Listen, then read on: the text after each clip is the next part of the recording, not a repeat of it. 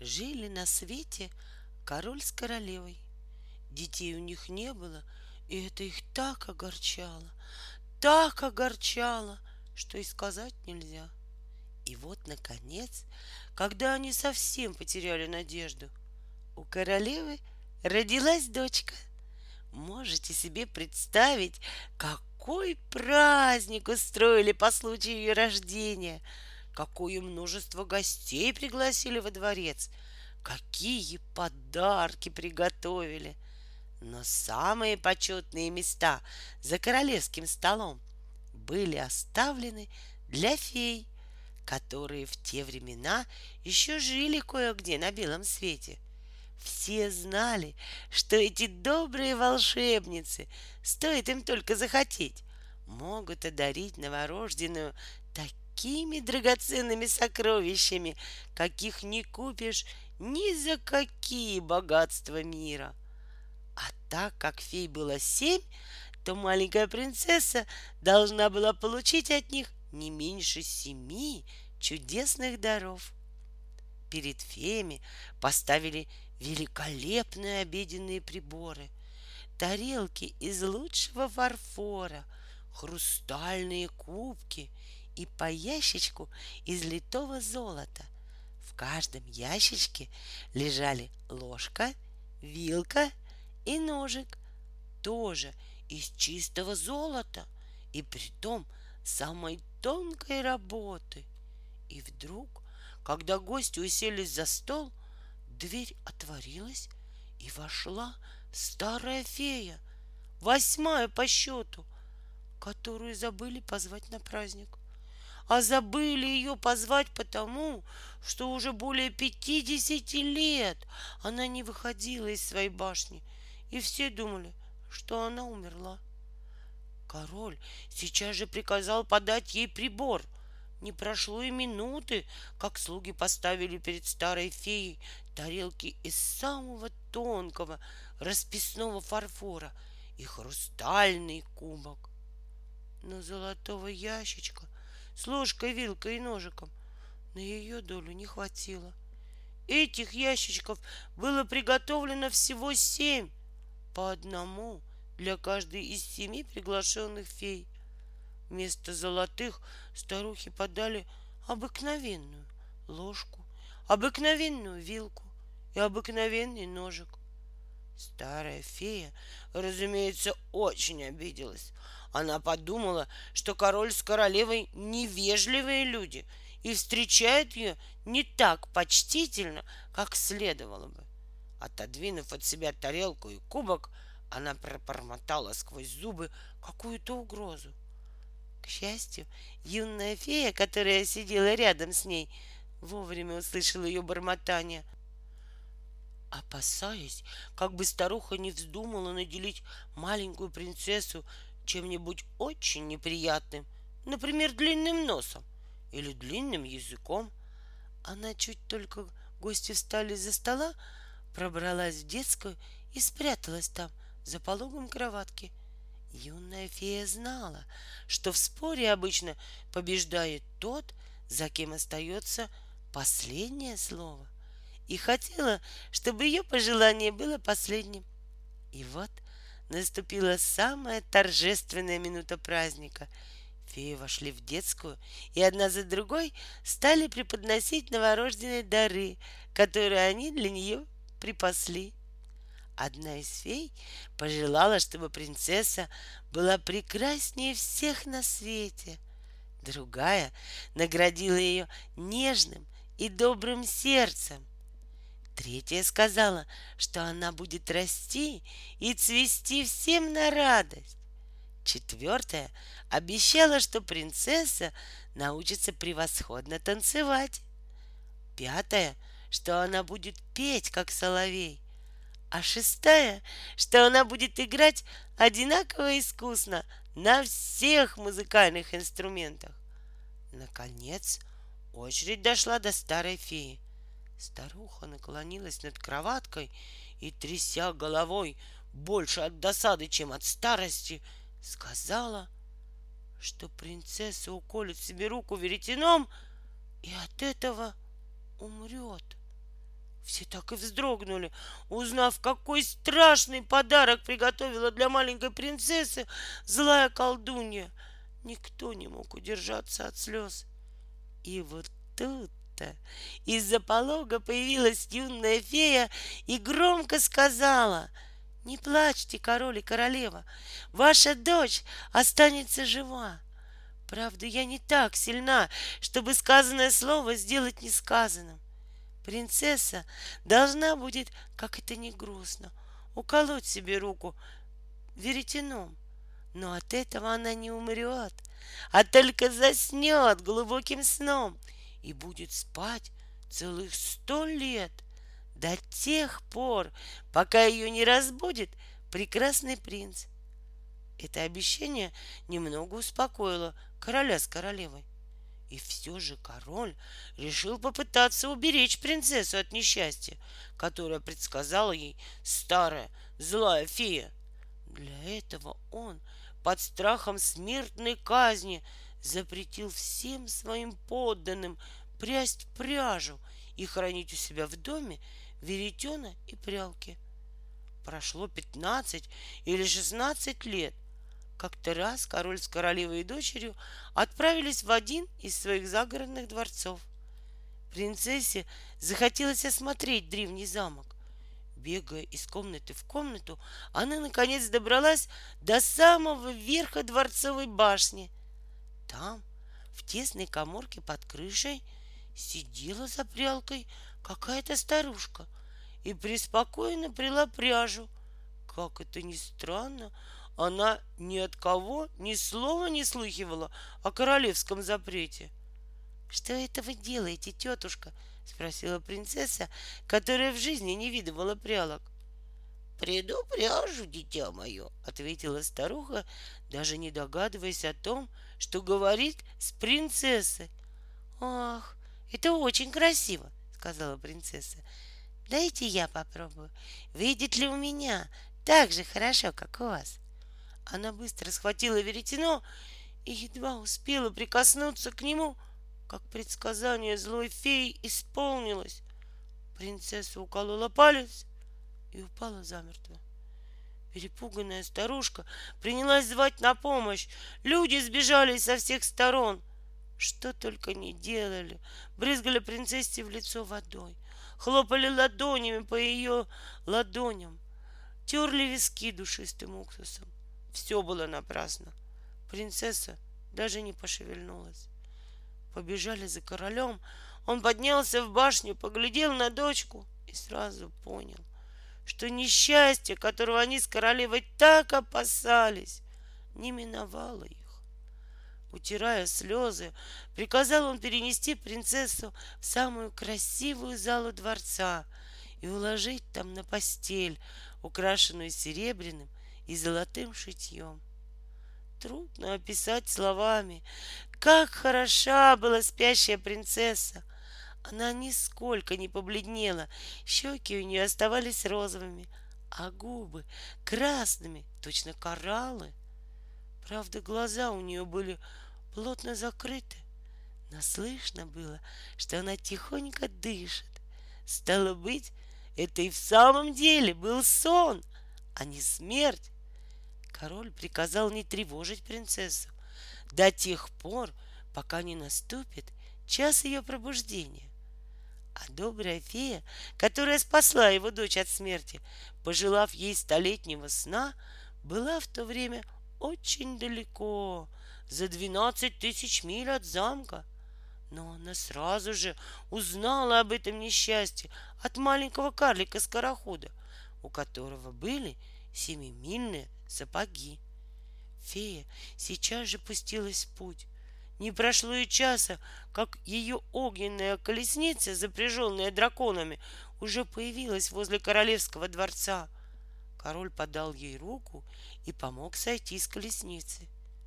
Фея, как могла, постаралась утешить короля и королеву, но, утешая их, она в то же время думала о том, как грустно будет принцессе, когда через 100 лет бедняжка проснется в этом старом замке и не увидит возле себя ни одного знакомого лица. Чтобы этого не случилось, фея сделала вот что. Своей волшебной палочкой она прикоснулась ко всем, кто был во дворце, кроме короля и королевы.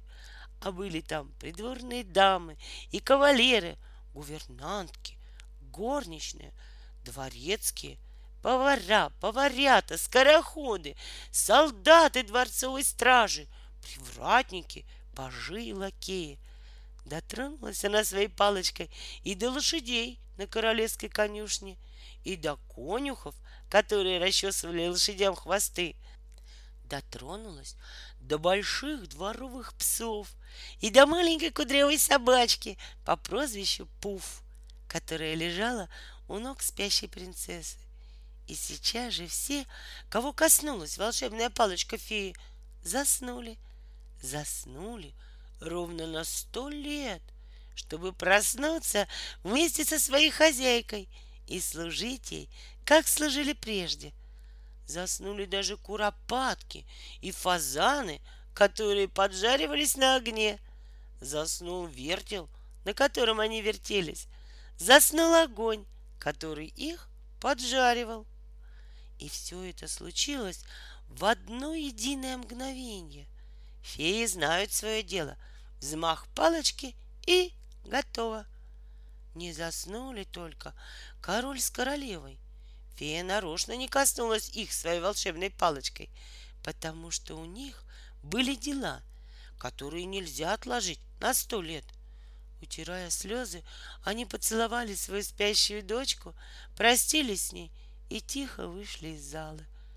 Возвратившись к себе в столицу, они издали указ о том, чтобы никто не смел приближаться к заколдованному замку. Впрочем, и без того к воротам замка невозможно было подойти. В какие-нибудь четверть часа вокруг ее ограды выросло столько деревьев, больших и маленьких, столько колючего кустарника, терновника, шиповника, астролиста. И все это так тесно переплелось ветвями, что никто не мог бы пробраться сквозь такую чащу. И только издали, да еще с горы, можно было увидеть верхушки старого замка. Все это фея сделала для того, чтобы ни человек, ни зверь не потревожили покоя спящей принцессы. Прошло 100 лет. Много королей и королев сменилось за эти годы. И вот в один прекрасный день сын короля, который царствовал в то время, отправился на охоту. Вдалеке, над густым дремучим лесом, он увидел башни какого-то замка. «Чей это замок? Кто в нем живет?» — спрашивал он у всех прохожих, попадавшихся ему по дороге. Но никто не мог ответить толком. Каждый повторял только то, что сам слышал от других. Один говорил, что это старые развалины, в которых поселились блуждающие огоньки. Другой уверял, что там водятся драконы и ядовитые змеи. Но большинство сходилось на том, что старый замок принадлежит свирепому великану-людоеду. Принц не знал, кому и верить. Но тут к нему подошел старый крестьянин и сказал, кланяясь: «Добрый принц, полвека тому назад, когда я был так же молод, как вы сейчас, я слыхал от моего отца, что в этом замке спит непробудным сном прекрасная принцесса, и что спать она будет еще полвека, до тех пор, пока благородный и отважный юноша не придет и не разбудит ее». Можете себе представить, что почувствовал принц, когда услышал эти слова? Сердце у него в груди так и загорелось. Он сразу решил, что ему-то и выпало на долю счастья пробудить ото сна прекрасную принцессу. Недолго думая, принц дернул поводья и поскакал туда, где виднелись башни старого замка. И вот перед ним заколдованный лес. Принц соскочил с коня, и сейчас же высокие толстые деревья, заросли колючего кустарника — все расступилось, чтобы дать ему дорогу. Словно по длинной прямой аллее пошел он к воротам замка. Принц шел один. Никому из его свиты не удавалось догнать его. Деревья, пропустив принца, сразу же сомкнулись за его спиной, а кусты опять переплелись с ветвями. Это могло бы испугать кого угодно, но принц был молод и смел. К тому же ему так хотелось разбудить прекрасную принцессу, что он и думать забыл обо всякой опасности. Еще сотни шагов, и он очутился на просторном дворе перед замком. Принц посмотрел направо, налево, и кровь похолодела у него в жилах. Вокруг него лежали, сидели, стояли, прислонившись к стене, какие-то люди в старинной одежде. Все они были неподвижны, как мертвые, но, вглядевшись в красное лоснящееся лицо привратников, принц понял, что они вовсе не умерли, а просто спят. В руках у них были кубки, а в кубках еще не высохло вино. Должно быть, сон застиг их в ту минуту, когда они собирались осушить чаши до дна. Принц миновал большой двор, вымощенный мраморными плитами, поднялся по лестнице и вошел в первую комнату. Там, выстроившись в ряд и опершись на свои алебарды, храпели вовсю воины дворцовой стражи. Он прошел целый ряд богато убранных покоев. В каждом из них вдоль стен и вокруг столов принц видел множество разодетых дам и нарядных кавалеров. Все они тоже крепко спали, кто стоя, кто сидя. И вот, наконец, перед ним комната с золочеными стенами и с золоченым потолком. Он вошел и остановился. На постели, полог которого был откинут, покоилась прекрасная юная принцесса лет 15-16, если не считать то столетие, которое она проспала. Принц невольно закрыл глаза. Красота ее так сияла, что даже золото вокруг нее казалось тусклым и бледным. Он тихо приблизился и опустился перед ней на колени.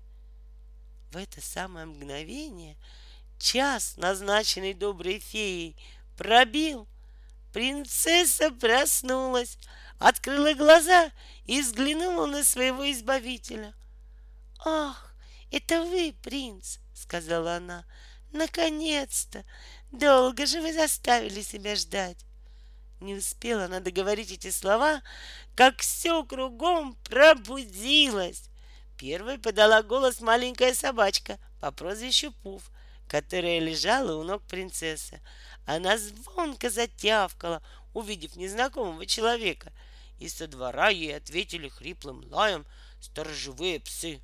Заржали в конюшне лошади, заворковали голуби под крышей. Огонь в печи затрещал, что было мочи, а фазаны, которых поварята не успели дожарить 100 лет тому назад, зарумянились в одну минуту. Слуги под присмотром дворецкого уже накрывали на стол в зеркальной столовой, а придворные дамы в ожидании завтрака поправляли растрепавшиеся за 100 лет локоны и улыбались своим заспанным кавалерам. В комнате дворцовой стражи воины снова занялись своим обычным делом. Затопали каблуками и загремели оружием. А привратник, сидевший у входа во дворец, наконец осушил кубок и опять наполнил их добрым вином, которое же за 100 лет стало, конечно, старше и лучше. Весь замок, от флага на башне до винного погреба, ожил и зашумел, а принц и принцесса ничего не слышали. Они глядели друг на друга и не могли наглядеться. Принцесса позабыла, что ничего не ела уже целый век, да и принц не вспоминал о том, что у него с утра не было во рту маковой росинки. Они разговаривали целых 4 часа и не успели сказать даже половины того, что хотели. Но все остальные не были влюблены и поэтому умирали от голода. Наконец, старшая фрейлина, которой хотелось есть так же сильно, как и всем другим, не вытерпела и доложила принцессе, что завтрак подан. Принц подал руку своей невесте и повел ее в столовую. Принцесса была великолепно одета и с удовольствием поглядывала на себя в зеркало. И влюбленный принц, разумеется, ни слова не сказал ей о том, что фасон ее платья вышел из моды по крайней мере 100 лет назад, и что такие рукава и воротники не носят со времен ее прапрабабушки. Впрочем, и в старомодном платье она была лучше всех на свете. Жених с невестой уселись за стол. Самые знатные кавалеры подавали им различные кушанья старинной кухни, а скрипки и гобои играли для них прелестные, давно забытые песни прошлого века. Придворный поэт тут же сочинил новую, хотя немного старомодную, песенку о прекрасной принцессе, которая 100 лет проспала в заколдованном лесу. Песня очень понравилась тем, кто ее слышал, и с тех пор ее стали петь все, от мала до велика, от поварят до королей. А кто не умел петь песни, тот рассказывал сказку. Сказка эта переходила из уст в уста и дошла, наконец, до нас с вами.